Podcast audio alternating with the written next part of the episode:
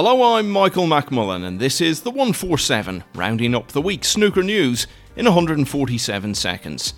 The return of the Hong Kong Masters after five years proved to be an enormous success, as the biggest attendance in snooker history saw world champion Ronnie O'Sullivan lift the title. Hopes of a home winner were carried by Marco Fu, who beat Mark Selby in his opening match, and followed that with a semi final victory over John Higgins, clinched with a 1 4 7 in the deciding frame. That set up a final against O'Sullivan, who came through his semi with a 6 4 win over Neil Robertson, reversing the outcome when they had met in the final of this event's previous staging in 2017. In front of an astonishing sellout crowd of 9,000 at the Hong Kong Coliseum, Fu rallied from 5 2 down by winning the next two frames.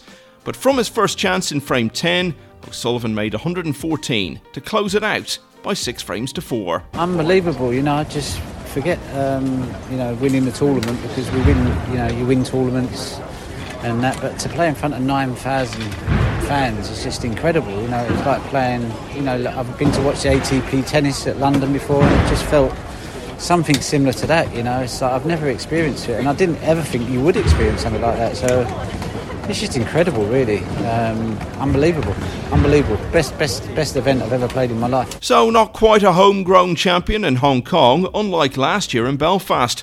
And Mark Allen will start his defence of the BetVictor Northern Ireland Open this Sunday. Allen lifted the title for the first time 12 months ago, beating John Higgins in the final frame, and will be back at the waterfront to play Chang Bingyu on the opening day. Good memories from last year, bit of pressure off as well, hopefully, uh, with going there as defending champ. So I'm looking forward to it. If I don't get the champion of the champions, so be it. Uh, if you haven't won a tournament in 12 months, you don't deserve it. Before that, it's the BetVictor Scottish Open qualifiers, which are now going on in Cannock. They're playing for places at the final stages starting in Edinburgh on the 28th of November.